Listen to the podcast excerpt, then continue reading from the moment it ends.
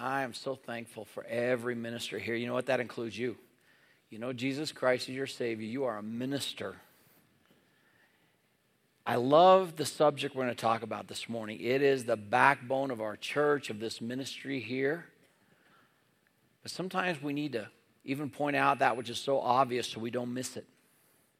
Message entitled Personal Discipleship. Let's pray.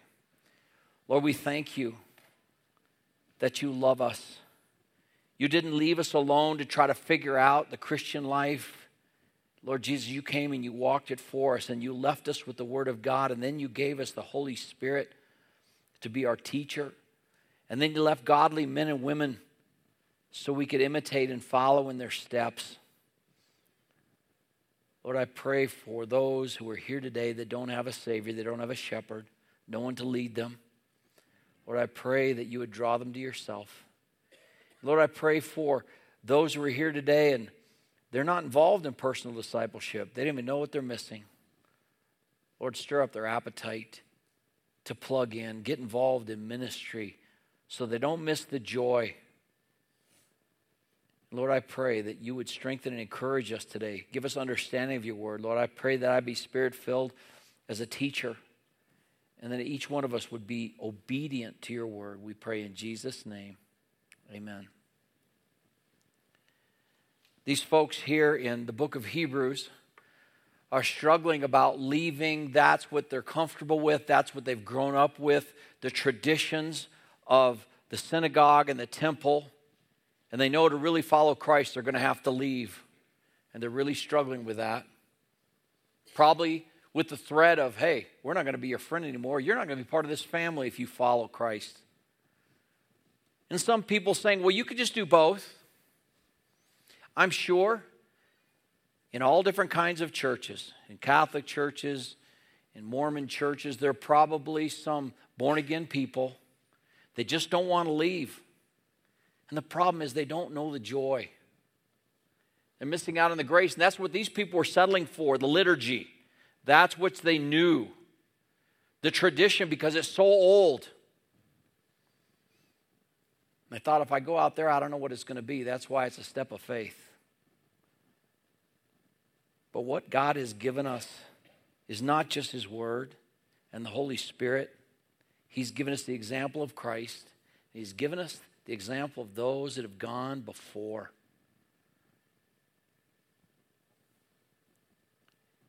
When we meet on Sunday morning, this is not personal discipleship. This is me teaching the word to you, or whoever's here in this place teaching the word of God.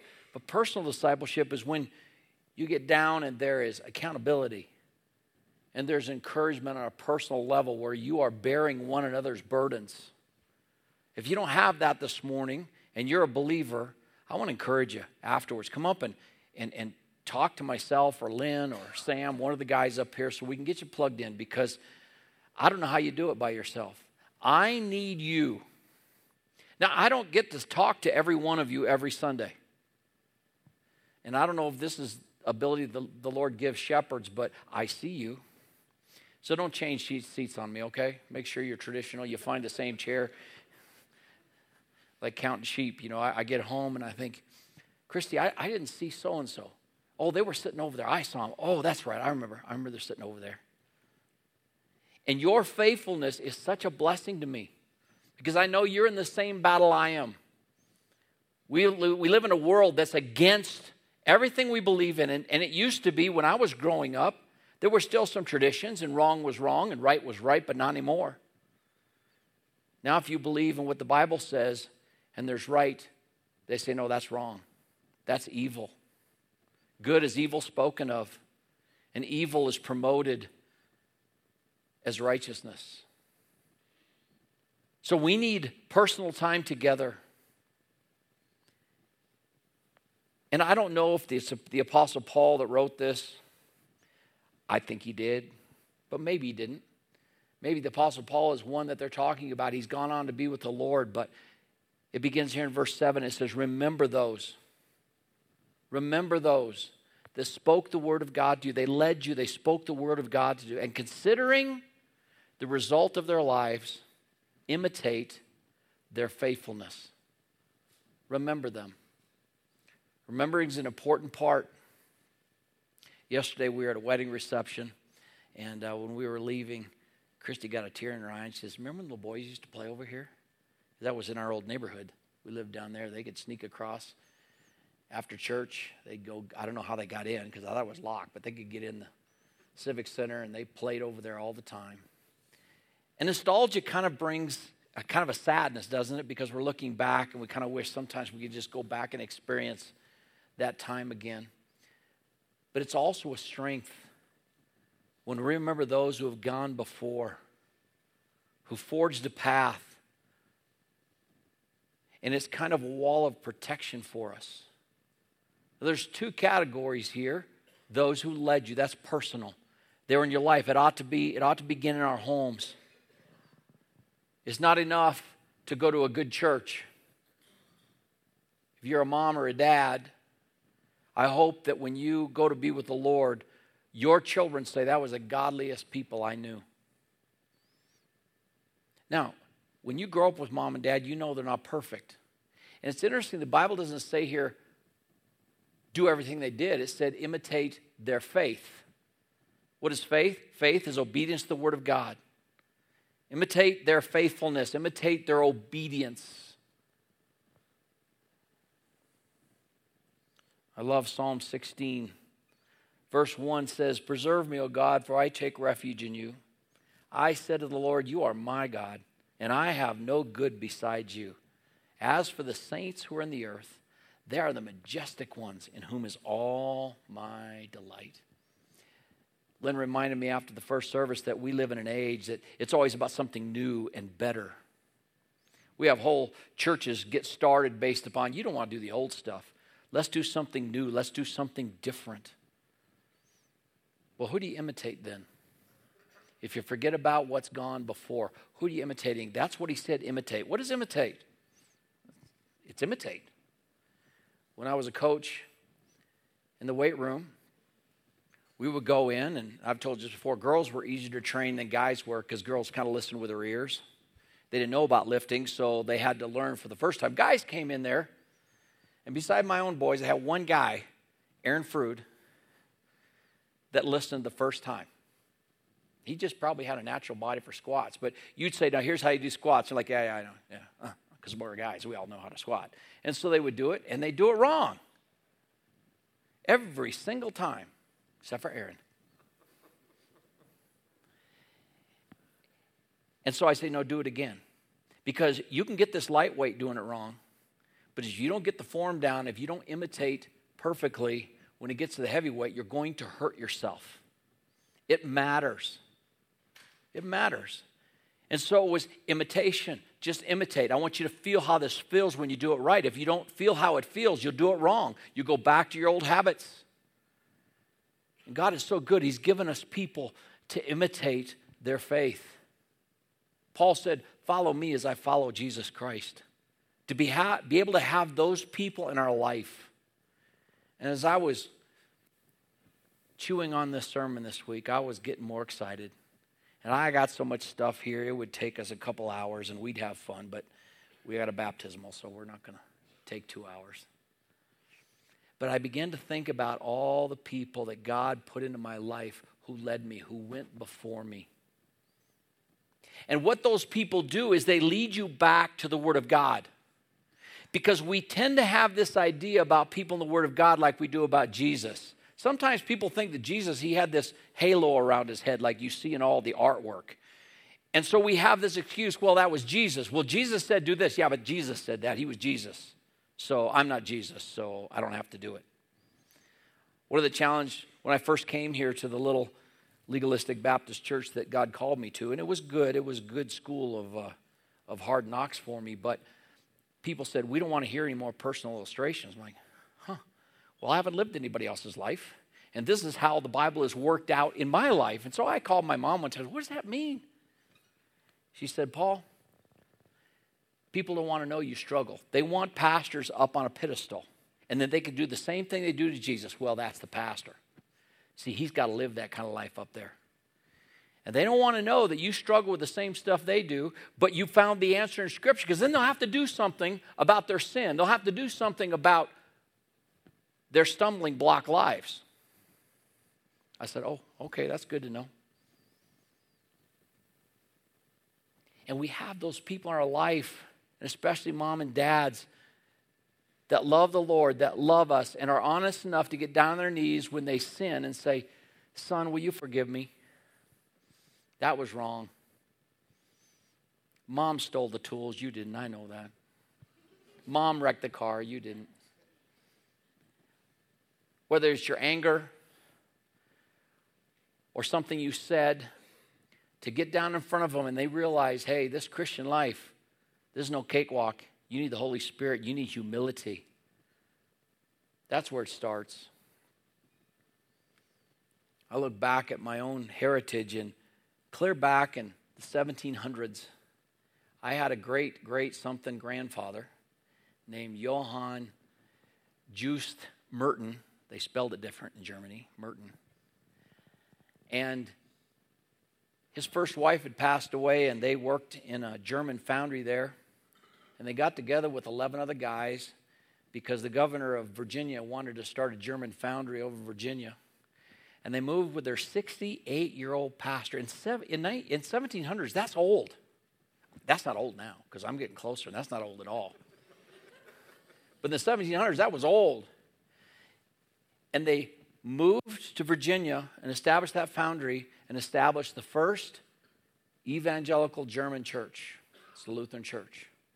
And they had prayer every day, and they got together twice to have prayer and worship on Sundays. Now, talking about hymns like talking to the Apostle Paul, that's not in our blood. The Bible says every relationship to Christ is first generation. You have to be born of the Spirit. So it's not the blood that's an encouragement to me, it's the faithfulness. And I had a grandpa Martin. He moved up because of the, the bad times in Missouri. He was a school teacher and they were starving down there. So he moved to Minneapolis because they had more jobs there and he had a he had a brother-in-law that was up there and he said, Come on up here. Life is good in Minneapolis. I don't think they told him about the cold. But the first thing my grandpa did was find a church. My grandpa Martin was never a pastor, he was a deacon, but he was faithful. He was consistent. And his home was a place of ministry because my grandma Martin, she was hospitable. And every pastor, almost every missionary that came to their church, they just shipped them over to Lula's house because they knew they were going to get good southern cooking there, and she could cook. And so my mom, my dad, and his brothers and sisters grew up having people in their home.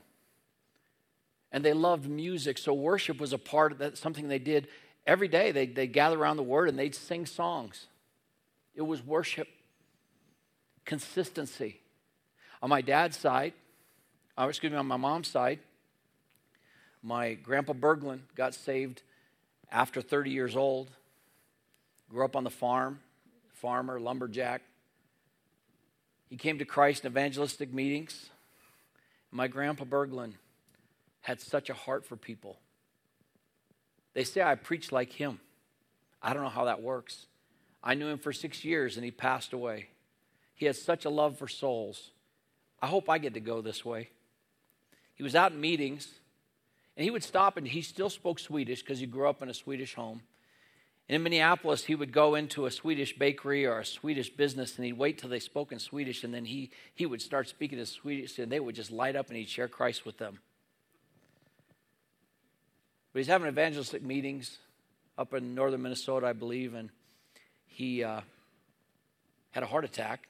They took him to the hospital. He witnessed to a nurse. He went home to be with the Lord. That's the way to go, folks. And my grandma Berglund, she was like Timothy's grandmother, Lois. And she just poured the scripture into me. Scripture memory. She, she just, scripture memory. And we had in Old First Baptist Church, we had a lady, Mildred Streed. And Mildred was in charge of the memory program for memory verses. And I don't know what that lady did to us, but I just wanted to memorize all the scripture I could. People that God put in life. So, how come you got so many? Probably because the Lord knew I was going to need a lot. Those people God puts in our life are like a wall of protection. When I got on my own, I always had to think when I was getting off the main trail that, hmm, I hope my dad doesn't find out about this. In fact, I began to grow up thinking if there was something, a business deal or something that I thought I shouldn't talk about, didn't want to talk to my dad about, I figured I better. It's not that my dad knew everything, but I knew there was wisdom there. My grandma and grandpa Martin got saved when they were 15 years old at a revival meeting that my grandma's uncle was preaching. Yellow Creek Baptist Church in Missouri. And they just never got over that. And my dad, I call him the accidental discipler because he grew up in ministries, traditional ministries, and it was about the pastor studied and visited the hospital and, and you preached Sunday morning, Sunday night, Sunday school, and Wednesday night. And they had Bible reading pretty regular, but that's not what got me with my dad. That's not my dad poured his life into me. Is when we were sitting around the table, he'd say, What's going on in school? We went to public school. Well, the teacher's teaching that. What do you think the Bible says about that? I don't know, Dad. What does the Bible say about that? And we have discussions. He'd take me places. And just like the father in Proverbs, he'd say, You see that fella? You see those guys over there? I don't know them, but we need to pray for guys like that. We went to a funeral in Chicago in 1973 in the fall for a, an evangelist named Fred or George Minsick, and He'd passed away. An amazing testimony. And we're driving through Chicago, some of the rough parts of Chicago, and there's just guys leaning against the walls of the buildings. He said, Paul, you know, some of these guys, they're born here, they grow up here, they never see the outside of this city. They don't know there's anything out there. That impacted me. He said, Paul, if I, America, at that time, he said, America's a great place. And if you're willing to work, I would load my family in my car and drive as far as I could to get them out of the city, give them a chance. It's those things, like Paul said, I counted you dear unto me, 1 Thessalonians 2 7. And I didn't give you the gospel, but I poured my life into you like a nursing mother. See, in order to have that kind of discipleship, you have to be personal with people. You have to open up and get vulnerable. And discipleship can be messy, and you find out things you don't want to fight. But you know, as we have the Word of God, and we have the Holy Spirit to give us the ability and the strength and the grace to come alongside people and bear one another's burdens. That's where it happens personally, in personal discipleship. Not just where you have the professional speaker, he gets up, he gives you information, you go home, try to figure it out on your own. It's personal. And my mom, my mom, you know her today, she's still feisty. She's 80, Four? Five. Okay. See, my computer, my backup computer's right here. She remembers all the birthdays. And she's an ornery Swede, man. She'll tell you what she's thinking in a heartbeat. But you know what? She loved me. And by the grace of God, she submitted to the leadership of my dad. And our home was a center of ministry. And so I grew up not just hearing the missionaries and the pastors that came, but around our table, listening to how God showed up in their lives and how He, he protected them and how He supernaturally provided for them. I remember hearing Monroe Parker tell a story about how he would be sent out to do some ministry in Philadelphia, and he was from the South and was so cold, and the money for support was supposed to be there. And he was whining to God, walking across this cold bridge in Philadelphia. And he said to the Lord, Lord, I know that if it were my son, I'd just give him a couple buffalo nickels to get a hamburger. And look down in the street, there's one of those old purses they used to have you squeeze, and they opened up two buffalo nickels. He went over and got him a hamburger because in those old days you'd get a hamburger for a nickel. And he ate him. He was so warmed and filled, and he got home, and there was the support. And he taught me that just by that story that God hears our prayers individually. He gets in our lives individually. Not only give me a mom and dad, he gave me a big brother because I'm the oldest in my family. Gave me Lynn Howe. And Lynn got saved. I got, I began to get the joy from mom and dad of people coming to Christ because they said, my dad said, Oh, Eunice, I think we got to Wheatland too late. Look at this sharp young man. And, you know, he's a senior in high school, so his ways kind of set. And then Lynn got saved the first youth activity. Lynn taught me how to neck rein a horse, how to drive cattle, how to play football. And then he became my youth pastor. And he did something I've never gotten over. He could tell, because I was his brother, when I was just kind of, you know how teenagers get? They get a look on their face with guys that starts right here in the jaw. You know, don't mess with me. Don't talk to me. I don't want to hear anything. And, and I knew better than to say those words out loud because it would come with some discipline from my dad afterwards. But Lynn would put his arm around me and say, Paul, step into my office. We're going to pray. I'm like, oh, I don't want to pray. I can't mess with God that way. We'd go in there and we'd pray. And you know what? I never got over it. I still do that today. People will come up and say, Pastor, would you be praying about this? Let's pray now. Let's pray now. And then he gave me people that taught me, like Doug Bookman, that godliness is not limited to just a denomination. And he gave me some secret John MacArthur tapes. Hey, listen to these. Don't tell anybody where you got them from.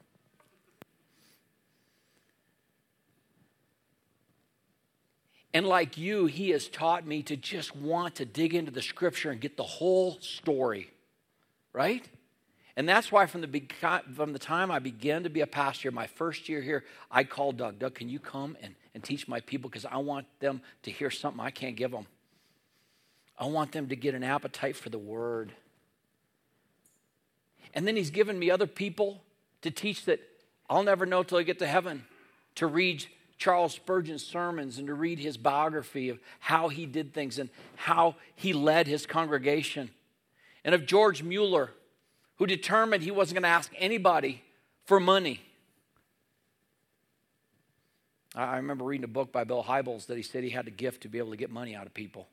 I'm like, man, I'd already read George Mueller. That didn't sound like something I want to do. George Mueller said, God can tell people as easy as you can to give and the stories of George Mueller. He had an orphanage, and I don't know how many thousands of orphans he took care of. And they'd have no food. And he said, Children, we're going to pray. And a bread truck would break down, or a milk truck would break down. And his whole ministry was like that. I said, Lord, I want a ministry like that. Where, where I know God's showing up. It's not about me, it's not about a form or a program. I want to follow the Lord. And God put those people, those authors into my life as consistent. And the Bible says there, imitate their faith. And then the next verse, verse 8, tells us what that is Jesus Christ, the same yesterday, today, and forever. Jesus doesn't change depending upon the denomination or the culture, He's the same. I love that. There's a sameness and godliness that blesses my heart. One of the great blessings that I had as a young pastor, 29 years old, was having Assembly of God pastor Dave Garrett in the same town with me. And when he retired, he came here to church because we loved him so much, because he was such an example of godliness. And somewhere along the line, we decided let's start going out to Moody Founders Week. And so we get a chance. We we go out there. And the reason I like taking young men out there is because there are speakers there from all different denominations. But the one common line is godliness. Jim Cymbala spoke. He wrote some books. He's a Pentecostal pastor in New York, Brooklyn Tabernacle. And I don't know if you've ever heard his choir, but they'll blow your socks off. But along with the testimony and the great music, always comes a testimony of God saving somebody out of sin if you love the Lord, you love those testimonies. And Jim Cymbala spoke, just a little tiny guy. He stood up there with a microphone and he ministered the word of God. And once again, I saw that godliness, there may be some eccentricities, may some doctrines that are different, but godliness is recognized because Jesus Christ is the same. Ephesians chapter 4 says, There is one Lord, one faith, one baptism, one God and Father over all. Now, when we get to heaven, God's going to straighten us all out. You understand that, right? We're all going to see and be known as we're known, and we're going to know where, well, maybe you weren't a pre, pre maybe you weren't a, a, a, Calvinist, and you learn you were wrong. You know, um, I'm, I'm not trying to make you mad. Maybe you didn't believe in a pre-trib rapture, and then you'll find out when you get raptured. You know, I was wrong. But godliness, godliness is the same. The Bible says we, we see in a glass darkly. There's some things, that, and sometimes God, I think He allows those things on purpose because there's certain people that we have to reach. And so He gifts us and He calls us. But Jesus Christ is the same yesterday, today, and forever. And God knows we need more than just philosophy or knowledge. We need to see that lived out. When we have those kind of people in our life, it'll keep you from Paul's teaching. I remember um, probably 20 years ago or more, it was Doug, Doug Wookie had just started coming, so he can tell you how long ago that was. But um, we were having a picnic at the park with our church, one of those Sunday afternoon deals. And one of the guys that I'd seen come to Christ and he was just growing like crazy come up, came up and announced to me, Hey, Paul, I've discovered this new thing and, and I'm going this way. And I'm like, Okay. And he kind of wanted to argue with me about it because, you know, he's a disciple and, and uh, you know, throwing an elbow, see how I'd respond. And my first response in my mind was to say, Hold it, here's the point. And, and I stopped. I told my buddy, I said, Listen, I'm not that smart. And I'm sure there's a lot of things God's going to straighten me out in doctrine when I get to heaven. But I'll tell you this I'm surrounded by godly men.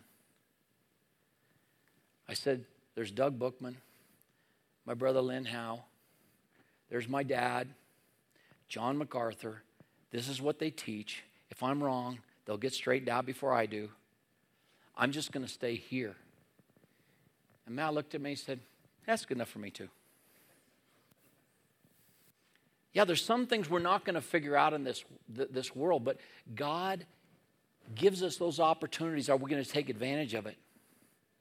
Are we going to follow those so that these people could say what everybody else is saying to them hey, listen, you're the only ones that believe that way. You only got Jesus. We've got all this tradition. And if you leave, you're going to be by yourself. It goes on to say, listen, what are you leaving? You're leaving legalism and tradition and that's not going to feed your soul. Verse 9.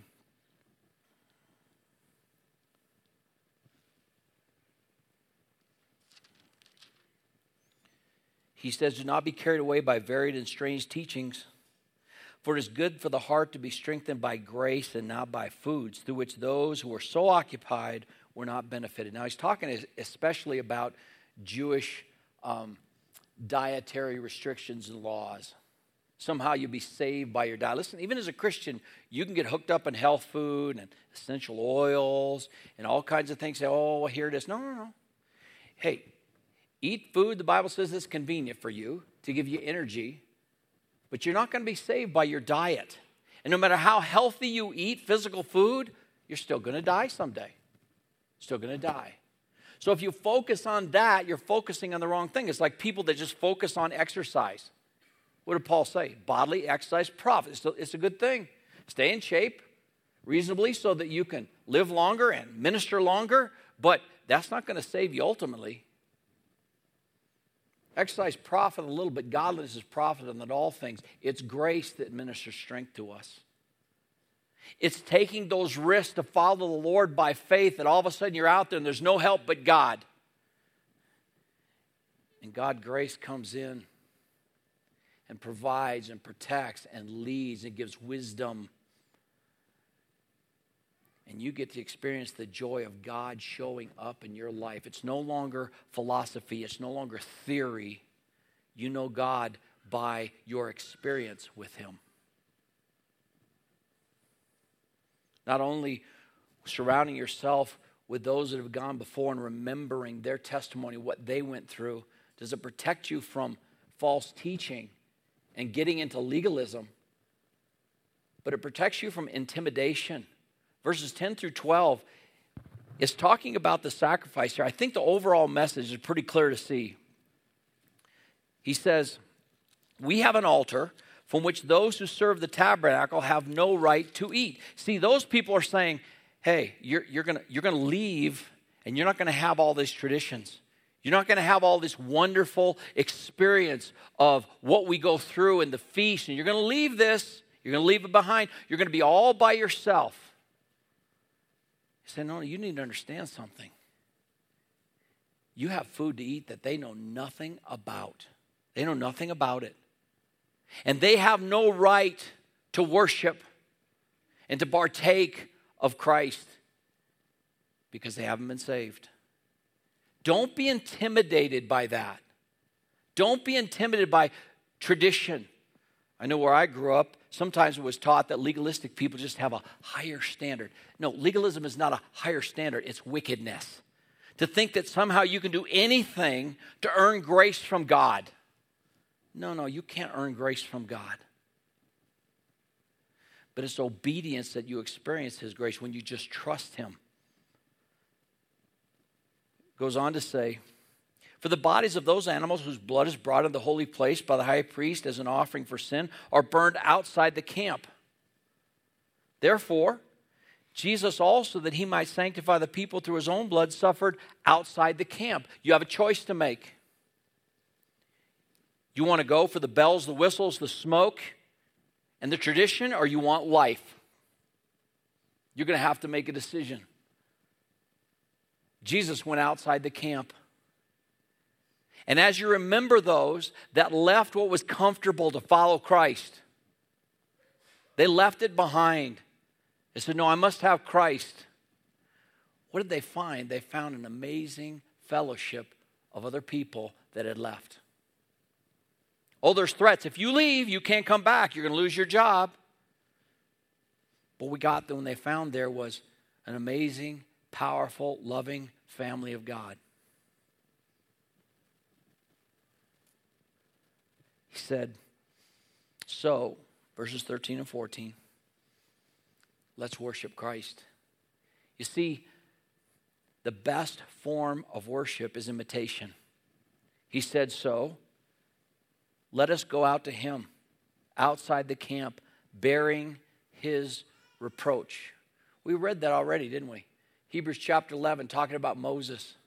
Moses had to make a choice and he had to count the cost, and he thought it was more precious, it was worth more to bear the reproach of Christ than all the riches of Egypt. Yeah, it's going to cost you. Maybe you come to Christ as a new believer and you're so excited. You, you have freedom from sin and you have this joy, and you think everybody else wants to hear, and you share it with your relatives. Hey, don't talk to me about Jesus anymore. And you're kind of surprised. But I found this great peace. No, no, no, no, you'll get over it. You, I don't need that. And at first you're discouraged, but God even uses those trials to drive you to his family that you find protection and encouragement. He said, Let's follow Christ. And we're going to have to make some decisions because it's not just following Christ, making a decision to be a Christian, it's also living out the values of Jesus Christ. You're going to have to make some decisions about that. In Colossians chapter 2 verse 1, it says therefore if you've been raised up with Christ, keep seeking the things above where Christ is, seated at the right hand of God, and set your mind on things above, not on things that are on the earth.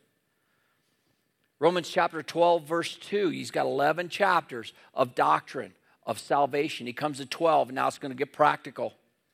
And verse 2 says of Romans 12, don't be conformed to this world. The world has a value system, it has a comfort system, and you'd be best just to go along with it. That's what the world says. Don't be conformed to this world, but be transformed by the renewing of your mind that you might find out what is that good and acceptable, the perfect will of God. How do you do that? You seek for Christ in the scriptures and you in all your ways acknowledge him so that you're using your life that belongs to him and your finances and your talents and your giftedness for his glory. But you have to make a decision about that. And guess what? When you begin to make those decisions, you'll be making those decisions all your life till you go to heaven. You'll be making those decisions, value decisions. You see, some of us are called to go. We're called to go. We're called to go and bring the gospel to other nations. And some of us are called to send. And Peter writes in 1 Peter chapter 1, and he says, So gird up your loins for action. What does that mean when you gird up your loins? Well, in those days, they'd have long robes and they'd have their armor on, so they'd have to pick the robes up and tuck it in their belt that held everything together so they could run and they could fight. They wouldn't be hindered. So those that are going, well, that makes sense. And so we need to get rid of some things and lighten the load and, and get focused and, and go. But you know what? There's not two calls. For those that are called to stay, they need to gird up their loins for action also. They're called to send. They're called to be just as involved in the Great Commission as those that are going, as though you went yourself. That's why we like it when we support missionaries personally, not just denominationally. When we get those letters from David in Georgia and they came back with the reports, our hearts were in our, in our throats because we were involved. We were a part of what they were doing over there. We get the messages from David and Christian in Germany or Josh. We go down there and help them. We want to know what's happening because they're part of us, we're part of them.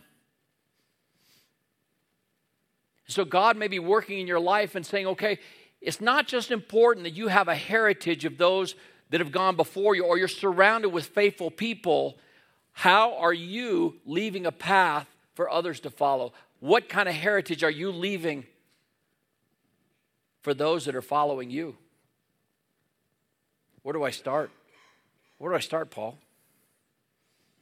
Moses was called by God to go deliver his people. He'd been gone for 40 years. He didn't even know the language very well. God showed up supernaturally and said, Moses, I've chosen you to go deliver my people. Well, Moses had tried doing that on his own and didn't work out too well. So he said, Well, Lord, they won't listen to me. And begin to have all these excuses. Exodus chapter 3 and 4.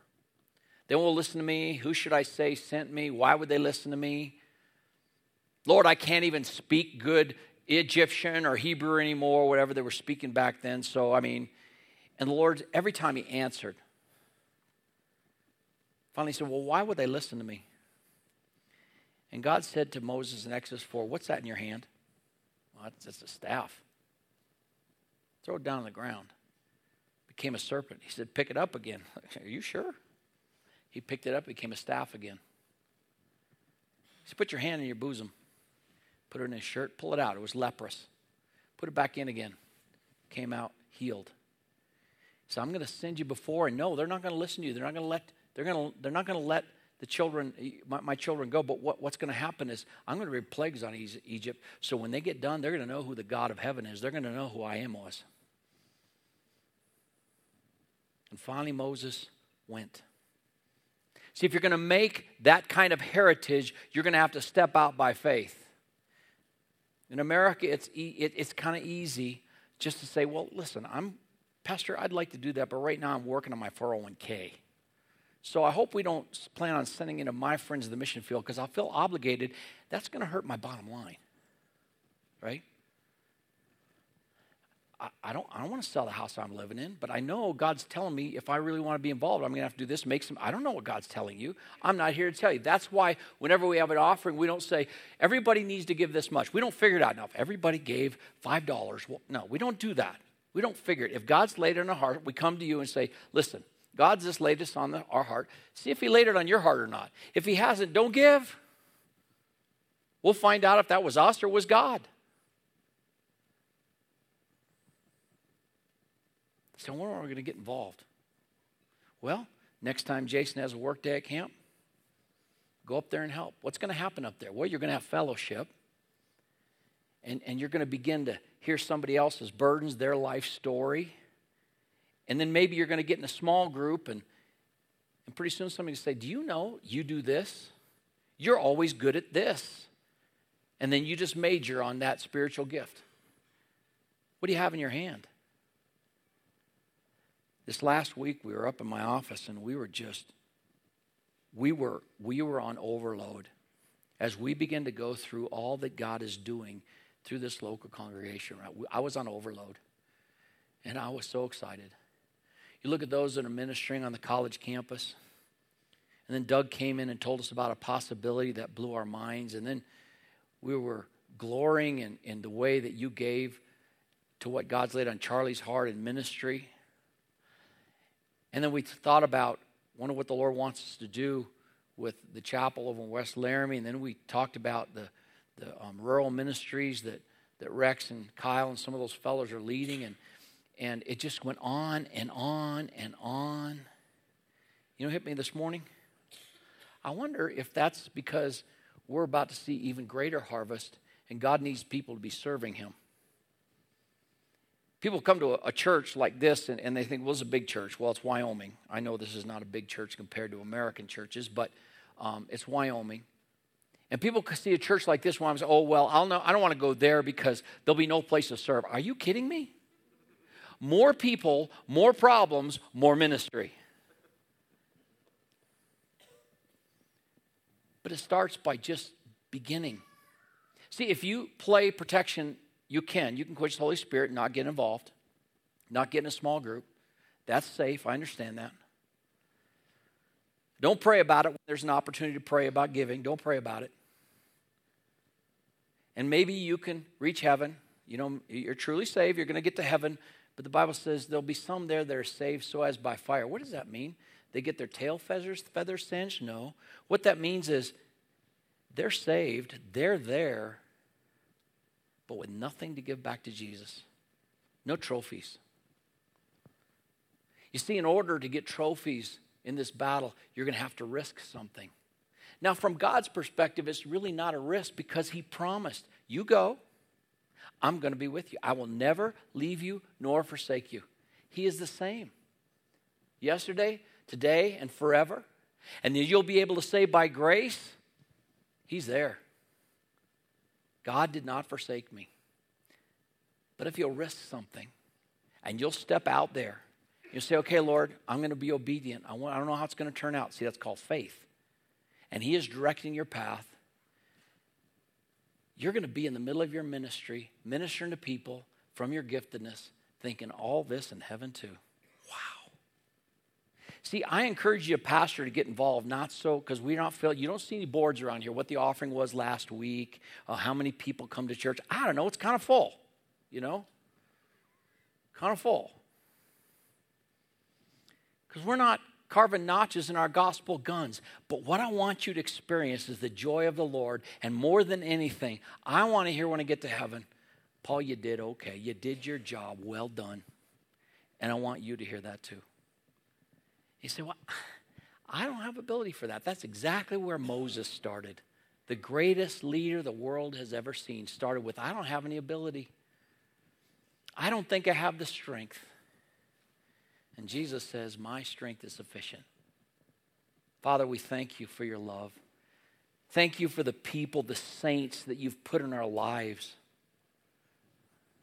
Lord, even this last week, we heard the testimony of Thomas and Mary people who went to a place where there were no believers and no guarantee, and now over 2 million people know the Lord in that country. And we got to hear that story. There's still a lot of people that haven't heard the gospel, Lord Jesus. Even in lands where the gospel used to be, and now there's a whole new generation that don't know about you. And Lord, we're amazed that you chose a little place like this, Laramie, Wyoming, to begin to send people from and to do things that is abundantly more that we could ever ask or think. And let, yeah, Lord, you're doing it. Thank you for the faithful people you've put into our life. Maybe it's just the person that shared Jesus with us. And Lord, when things get tough, help us to remember them. Help us to not think we have to be on our own. We can call for brothers and sisters to pray and to be with us and to bear our burdens and to bear their burdens. And Lord, stir us up to a greater harvest. Stir us up to follow you in ways we've never thought of before. Because, Lord, we want to glorify you. We want to worship you with all that we have. In Jesus' name, amen.